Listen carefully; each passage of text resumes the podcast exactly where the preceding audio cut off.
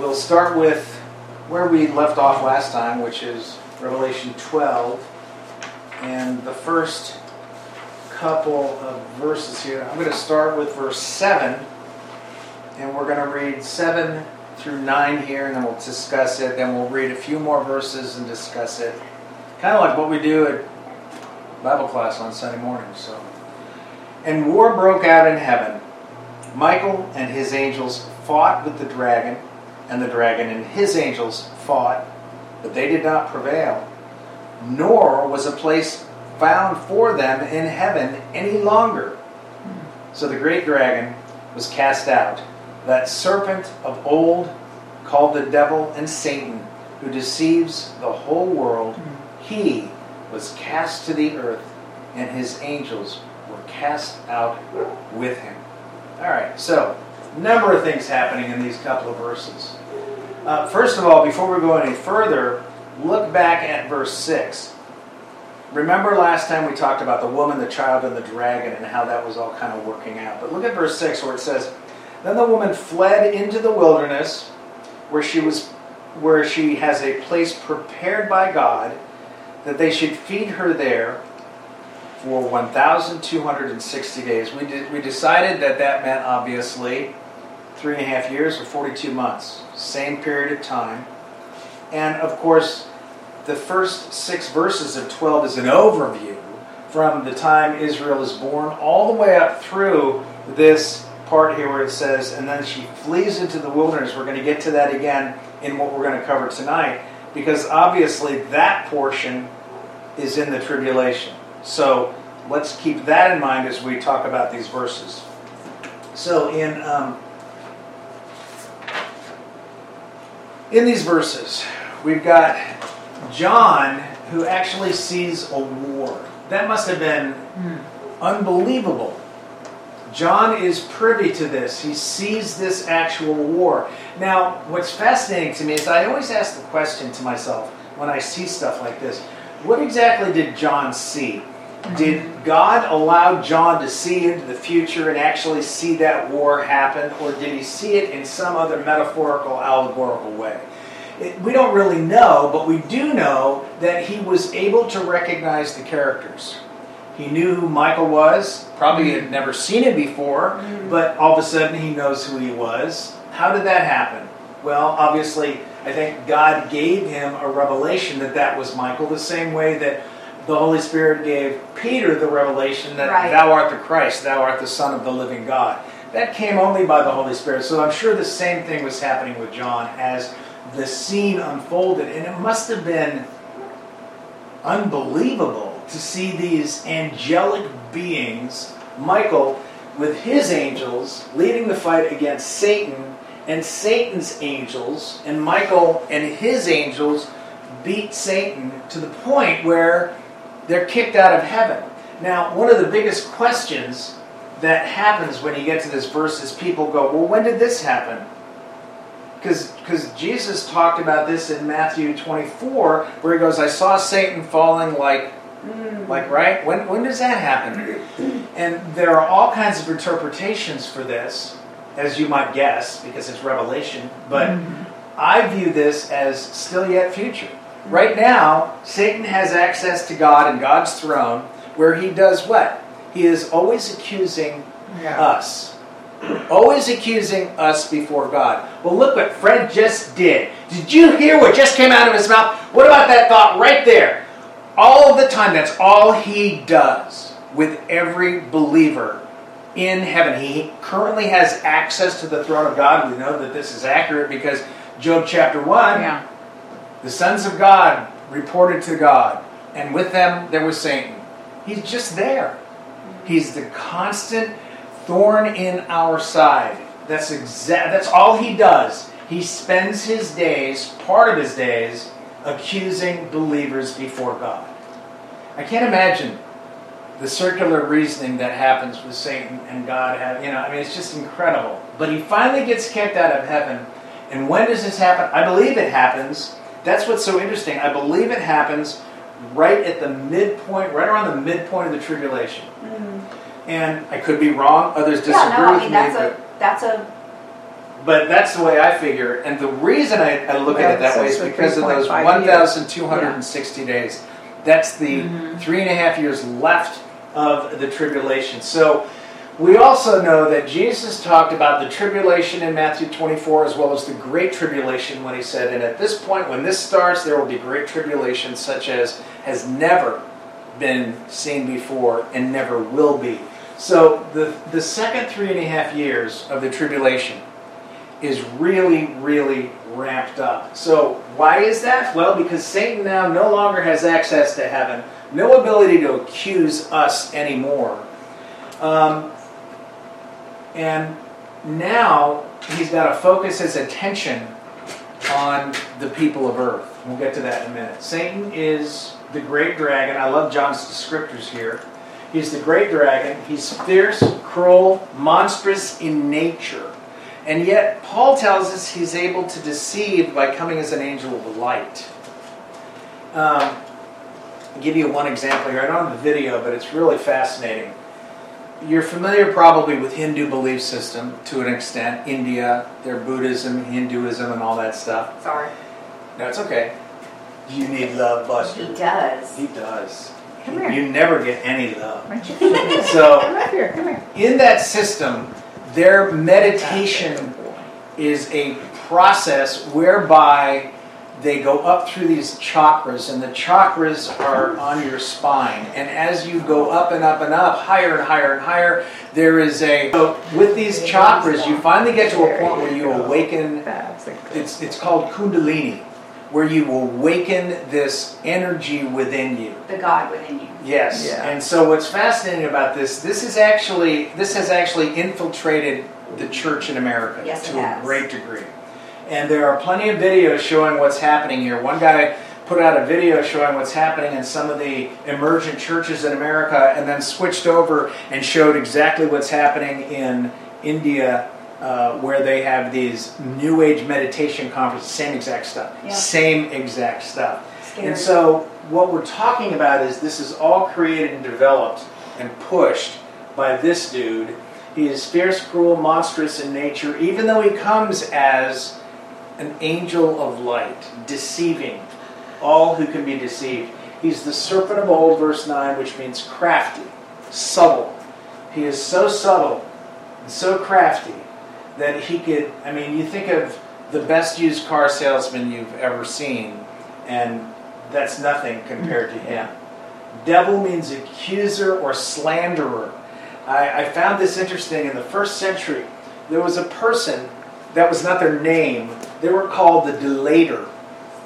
Their job, they would get paid big bucks for this. Their job was simply to go around falsely accusing people. In, and they would be used in courts of law, and their word was often taken over yours. And if you didn't have any witnesses to back up your innocence, the delator would that word of the delator would often stand. And that was a big deal in the first century, especially in the Roman Empire. So that's what the devil is. He accuses us, he will even slander us. He does whatever he can to get God to deal with us. But of course, that doesn't work. But that's what he does. Now, Satan, of course, means adversary. So this is someone who is constantly in the position of standing against us. That's what he does. Even if he tries to make it seem like he's with you, but he's actually standing against you. And um, he's so subtle. I mean, look at Peter. When Peter said to Jesus, Lord, let it never be that you're not going to be handed, you know, that's not going to happen. And Jesus was like, Get thee behind me, Satan. And I can imagine what Peter thought, but it was so subtle the the way that Peter understood that thought when it came into his mind, it just made sense to him. Not even realizing that it was totally opposed to God's will. Yeah. And that's how subtle Satan, we know that. Yeah, it's always in our thoughts. I, Right. I remember Mark once saying, you know, you have to preach to yourself, and Yeah. I have to preach to myself mm-hmm. because otherwise those thoughts are always, Right. We those accusations are always there. We have And, to. you, and like Peter, you know, he, he was like, no, Lord, we don't, we don't want you to be tortured. We don't want you to be killed and like, let that never happen. Yeah. Right. And it sounds logical. yeah. It sounds like, yeah, I mean, you don't want anybody to get this man you love, the, the son of God, we don't want him tortured and killed. But like you said, that wasn't, that's not God's plan. No, it isn't. So- It's just absolutely amazing. And even if you look at Matthew 4 and see the way Satan thought he was so sly in trying to tempt Jesus. Oh, well, Yeah. if, if you're hungry, well, wait, you're the Son of God, just turn this into bread. Mm-hmm. I mean, certainly God doesn't want you to go, on. you're going to starve to death, man. You know, I mean, you can just see it. Um, I don't know if you ever saw it. Max, Max, what is it? Max von Sydow played Jesus Christ in a movie years ago. Um, and that scene was very well done cinematography wise with the character who played Satan. And then against Max von Sydow's Jesus. They're in the wilderness, and when he's trying to get him to eat, Satan is eating. And he's going, "Hmm, make some bread. The Son of God. And it was just matter of fact about it. It was just very interesting. It was a pretty interesting way to do it. So, its adversary, he deceives the whole world. He is the epitome of deceptive. Um, three mentions, by the way, in verse 9 where it says he's cast out. Maybe yours says thrown down something along those lines. So the great dragon was cast out, that serpent of old called the devil and Satan, who deceives the whole world. He was cast to the earth, and his angels were cast out with him. Three times it says that, which really emphasizes and stresses the humiliating defeat of Satan. Satan is literally thrown out of heaven. He is sequestered to this earth itself from this point on. Now, of course, this would never have happened if Satan had never tempted our first parents. Because once he did that, and he literally stole the title deed of the earth from our parents, who were God's managers of this planet at that point, he stole it. He became inextricably bound with the future history of this world. So Satan now is actually tossed out of heaven, forced to be on the earth only. That's it. So imagine with him and his minions, we don't know how many there are, but we know there's one third of all the total angels. We don't know how many angels there are, but I'm sure one third is quite a bit. Now they are sequestered to the earth. So for the remainder of the Great Tribulation, the three and a half years, that's why I think one of the big reasons it gets as bad as it does, because he is now on the earth and he literally roams around and he's looking for every opportunity to do as much damage as he can. And again, I just think that this is probably from the midpoint of the tribulation on because there's 1260 days remaining. All right, then I heard a loud voice saying in heaven, Now salvation and strength and the kingdom of our God and the power of his Christ have come for the accuser of our brethren, who accused them before our God day and night, has been cast down. And they overcame him by the blood of the Lamb and by the word of their testimony, and they did not love their lives to the death. Therefore rejoice, O heavens, and you who dwell in them. Woe to the inhabitants of the earth and the sea, for the devil has come down to you, having great wrath, because he knows that he has a short time. Okay, wow. So here's this guy, the creator of murder, death, lies, deception, and everything else. He was a murderer from the beginning, he was a liar from the beginning, and now John is privy to this. John hears this word, these two verses, that he hears this. And it's really an outburst of praise from heaven. We can understand why. Satan's no longer crossing the Yeah. threshold, he's gone. He can no longer be in heaven to accuse any of them, any martyrs, any people who, anything. He can't accuse anyone anymore. So these people, the voice, we're not sure who says this. It could be a group of people, could be one person speaking for many, but he hears this voice, and it could very well be many of the tribulation martyrs up to this point. Or it could also be an angel referring to these people because he says they did not love their lives to the death, which meant they're dead. They had died, they had been martyred. Yeah. And now here they are. And can you imagine that? You've been martyred, you're in heaven, and like right now, you're in heaven before the throne, before the Lord. And Satan, right now, still has access. So what is he doing? He's accusing you. Even though you know that you're a Christian, even though you know that it was the blood of Christ that gave you salvation, um, provided it for you, and all your sins are forgiven, God will no longer remember them. And Satan is constantly there to try to force God to remember the sins that you committed, even though God says, I will never remember them again. So that's what he's doing right now, part of what he's doing. But when we get to this point during the tribulation, Satan's gone, those people finally get a break, they're ecstatic, which I would be too. Hmm.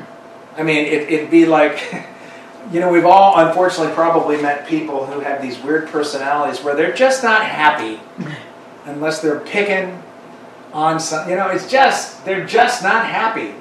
And they can find fault with anything. And when they leave from being around you, you go, ah, I can breathe again. And you see, we can kind of imagine to some extent what's happening here.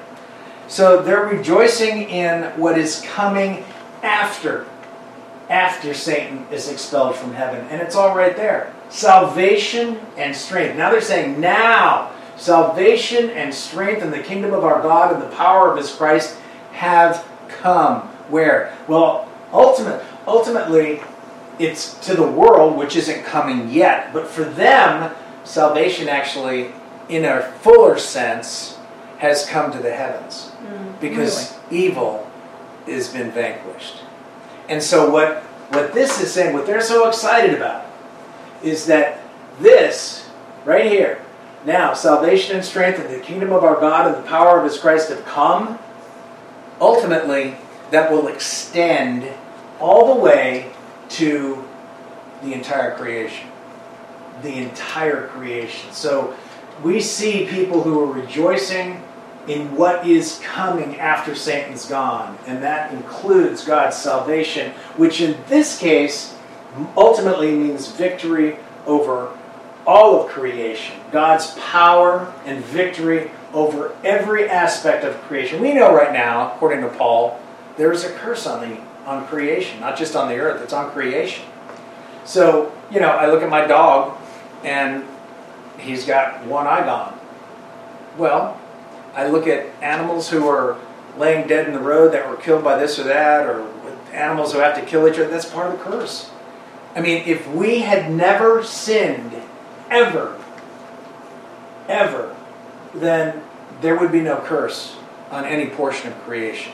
So ultimately, that is going to be lifted. There will be a, a manifestation of God's power throughout all of creation. His kingdoms, millennial, and ultimately the eternal kingdom after the new heavens and the new earth are created, and ultimately all of it through the authority of the anointed one, Jesus. You know, it was interesting when, when David was talking this morning about impatience and how impatient we are. And, you know, we pray and we don't get the answer and all that. And, um, and I've thought of that many times. And the only thing I can conclude is that here we are on this globe, Earth, and this globe, unfortunately, is inside time. So with us, you know, a day, a week, three months, two years seems like such an inordinate amount of time. And God, being in eternity, is not at all governed by time, but can come in here anytime he wants to, but he's not governed by time. He's free of time. So to him, he sees everything that goes on in this earth, regardless of the date it happened or will happen. He sees it all as his eternal present. So what helps me is when I realize that, you know what? this is nothing compared to God, and God has answered the prayer. God's already dealt with this. I just haven't gotten to that point yet. But God's already dealt with it because He's in eternity. So to me, ultimately, though, we are going to see the authority of the Anointed One Jesus, and in the forms of His kingdom, millennial and eternal, and the full manifestation of God's power throughout all creation. So the people in heaven, when Satan is kicked out, the people in heaven are finally getting a small taste of this. But it's going to get that much worse for the people on earth. So he will continue. Now he's got to concentrate. Okay, I'm here on earth. Can't go to heaven anymore to accuse. Okay, what am I going to do? Well, I'm just going to use all my energy to persecute believers on the earth, though he can't accuse them in heaven anymore. So that's what he's doing right here. Now, in verse 13 and 14. Now, when the dragon saw that he had been cast to the earth, he persecuted the woman who gave birth to the male child. We know that that's Israel, and the male child is Christ. But the woman was given two wings of a great eagle, that she might fly into the wilderness to her place where she is nourished for a time and times and half a time from the presence of the serpent. There's an awful lot right in there. Yeah. I mean, we could Yeah. we could spend a week or two on that, but I won't. I'm just going to give an overview of what I think's going on, and I know that you'll continue your study. And if you find something different or better, whatever, that's great. Satan, first of all, knows his time is very short, so he's not a happy camper. He knows at this point he has three and a half years. Three and a half years. And the other thing now, Satan is kind of outside of our time as well, um, though certainly he can be in it. He is not eternal, not even close to being God as far as being all knowing, omniscient, omnipotent, all that stuff. He is very limited. But now he's even more limited because he's sequestered to this planet and he has three and a half years to do what he can do. Three and a half years. That's not long. And he knows it. So he's no longer in heaven to accuse the saints, so he turns his attention to earth dwelling believers. And he will, as it says in verse 12, have great wrath at this point.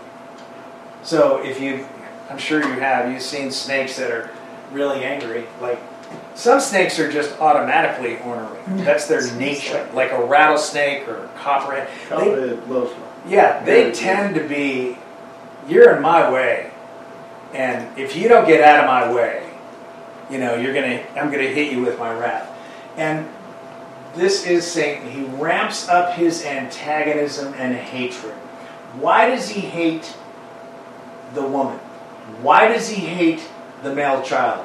Why does he hate those who are believers of the male child? Well, he hates the male child because he's God. I mean, he knows. He knows the Bible. He knows what's going to happen. Well, and also too, don't forget, the male child gave us salvation. Yeah, victory mm-hmm. over death. So, So Satan hates that. He hates the fact that we get a chance. He doesn't. He sinned. Why doesn't he get one? He doesn't.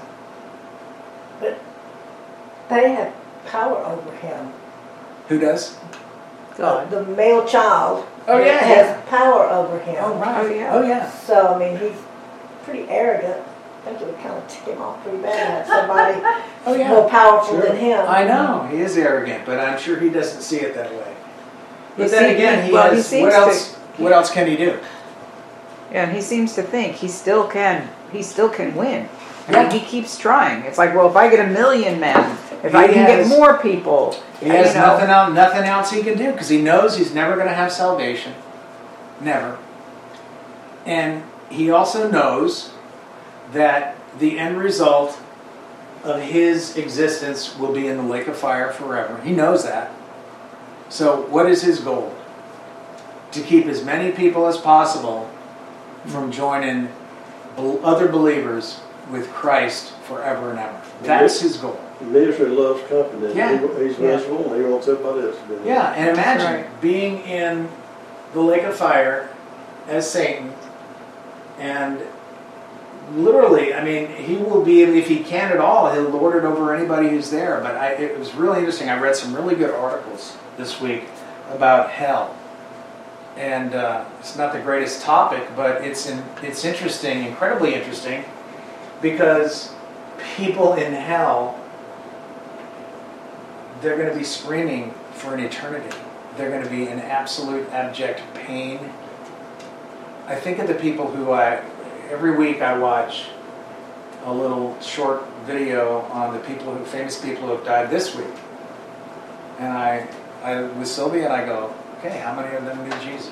Mm-hmm. Very- They're all famous, very few.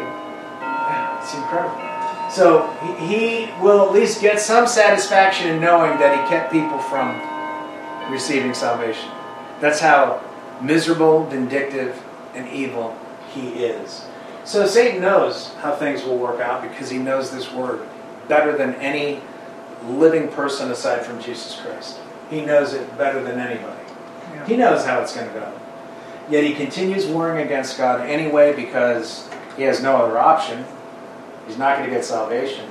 So I think he wants to take as many people with him to the lake of fire. And remember, when the lake of fire was created, the Bible tells us it was created for the devil and his angels. It wasn't created for people. But people who choose to follow the way that Satan went will go the same route. So this morning Mark was talking about the Dante's Inferno. Yes, yes. Yeah, I thought yes. that was interesting. It was interesting. Because we talked about it this week. So at some point is Satan sent to his own hell to be in agony for the rest of his Yeah, time? yeah. He yeah. gets the, the lake of fire where all the unsaved people end up at the end. That's yeah, where everything gonna be. everything gets thrown into the lake of fire, including hell and death. Right. So right now you've got hell, which is the holding place, but the one Abraham's bosom side is emptied. The people who are waiting for the lake of fire are still populating the other side. So the first actual living person to go into the lake of fire will be the Antichrist and the false prophet. We'll get to that eventually. And then Satan is sequestered for a thousand years. After he gets out, he tries one last time to create this rebellion against God. He's overruled, destroyed, conquered. Then he's tossed in the lake of fire. And then the great white throne judgment happens after that, which we'll get into. I think it's Revelation 20, where everyone who stands before God at the great white throne judgment is basically being told why they're going to hell, not if. So, Satan, Antichrist, false prophet are the first three individuals in the lake of fire, and then everybody else follows after that. So, when we die, I'm sure you know, according to Paul, we stand before God and Christ in what's called the Bema Seat judgment, where we are not judged for whether or not we have salvation. We're judged for how well we did in this life and what rewards we might get because of what we did in this life. But we don't, we're not judged. And I love the way Paul says this, which is kind of scary. I think it's 1 Corinthians 3 or 5, where he talks about the fact that at that, that Bema seat of judgment, some people will barely escape the flames because Christ is going to use the purifying effects of fire to judge us and our not judge us but judge our works. Yeah. our words our our thoughts our actions as we lived in this life. So the fact that some people barely squeak by they, and he literally uh, he says that tells you that there are some people who are christian but they spend their lives doing whatever they want. But they had faith they're truly saved but you look at them outwardly and you go mm, maybe There's not no so fruit. much but we can't see their hearts so we can't judge them. But anyway yes satan will be he'll be in the lake of fire. Sometimes i wonder if he can actually see it. I mean it exists right now it was already created so where is it? Um, so he increases his attacks that he cannot get to the woman. He's really not happy about that he can't get to the woman the remnant and when it says the woman the israel we're talking about the final remnant of israelites that, were, that are probably alive now, who, when the tribulation is over, will be the ones who go into the millennial kingdom, and that's where they will enjoy every aspect of all the promises that God made to Abraham fully. They'll have their land.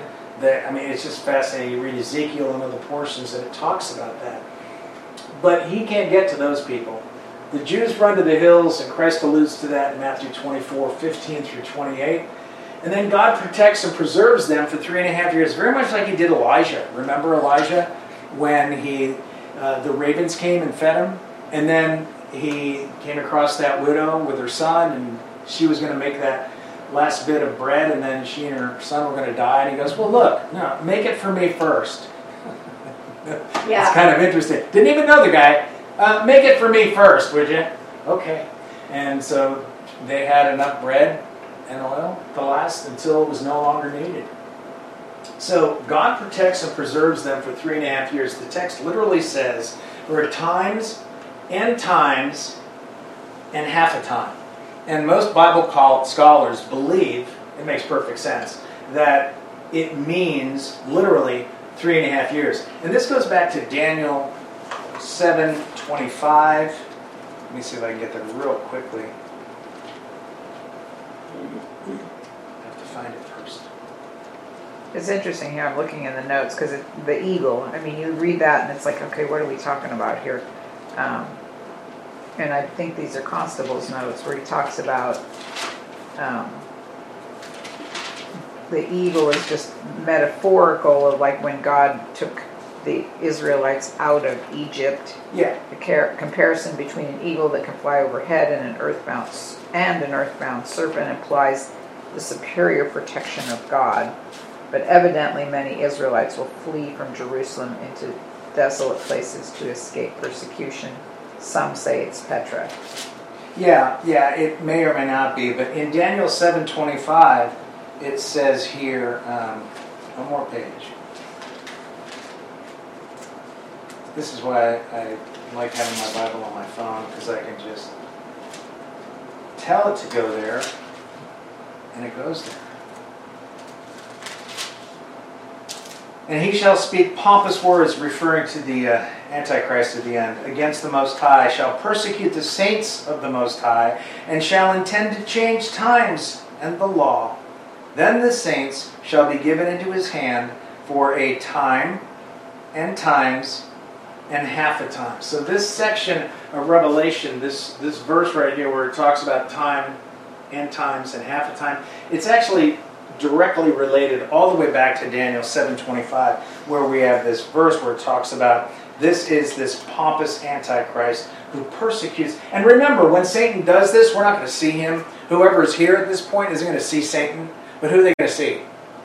The Antichrist. the antichrist. Because the antichrist and Satan will be so melded together and he Satan will so empower the antichrist that the two will virtually be almost the same. Antichrist will be the the literal physical representation of Satan, the force behind him.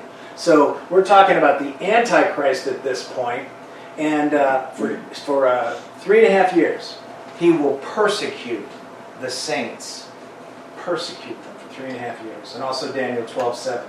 Uh, the great eagle, you kind of got ahead of me, but it's kind Okay. of the same thing. It's really metaphorical, uh, figurative way of likening here because he talks about the woman and he says, you know, um, he persecuted her, but the woman was given two wings of a great eagle. Well, was she really given two wings of a great eagle?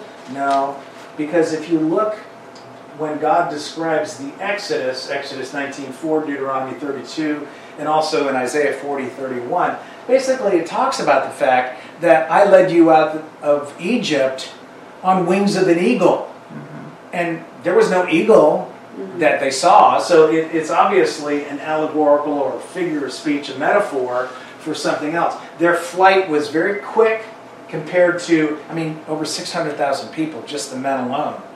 And this group of people moved through the wilderness, through the desert, up to the promised land. So it's going to be very similar. These people, the Israelites alive then who are part of the remnant, will be out of there as quick as they can be, and it'll be like a great eagle. All right, and what time is it? Ooh, well, we'll finish up with this as if this is okay. Is this okay with everybody? Yeah. Okay. Well, we'll just stop with this slide.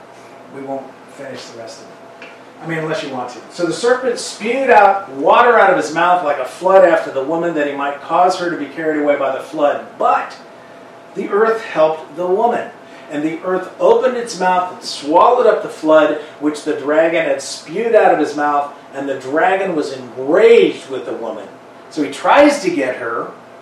He tries to get these Jews, but he can't.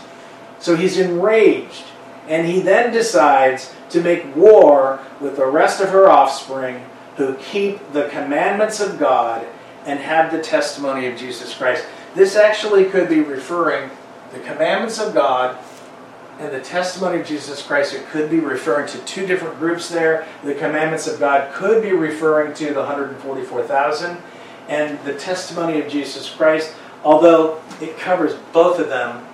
Some people believe it's the 144,000, others believe it's just all the believers who were not Jews at that time. So here, this, this is kind of reminiscent to me of. Um, uh, let me just go over this uh, slide and then we'll be done for today. But what's interesting is um, this kind of reminds me of Antiochus Epiphanes of uh, 168 BC. He was on his way to Egypt to pick a fight with Egypt.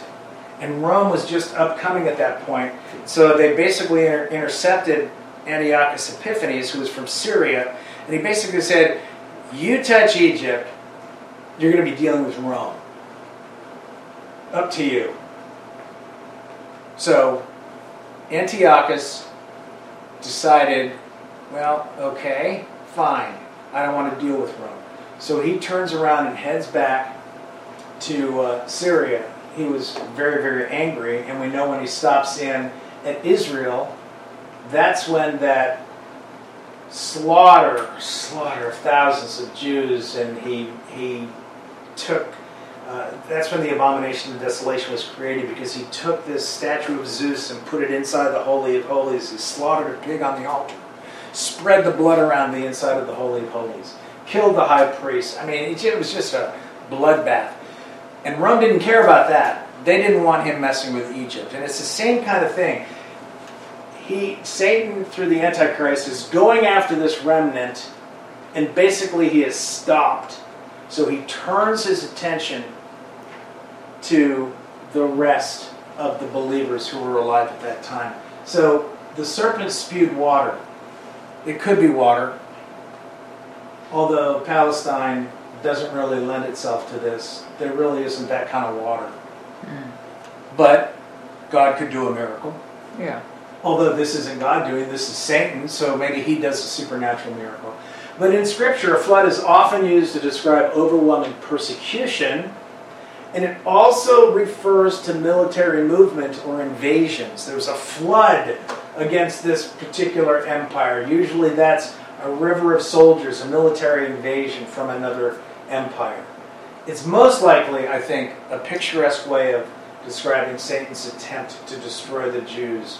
And it's interesting here that the ground helps by swallowing up the flood. Well, we've seen numerous times in Scripture where, um, what is it, the rebellion of Korah, Yeah. where they're ultimately swallowed up by the earth. God opens the earth and they just fall in, right, right into hell. So it could be something like that too. We don't really know.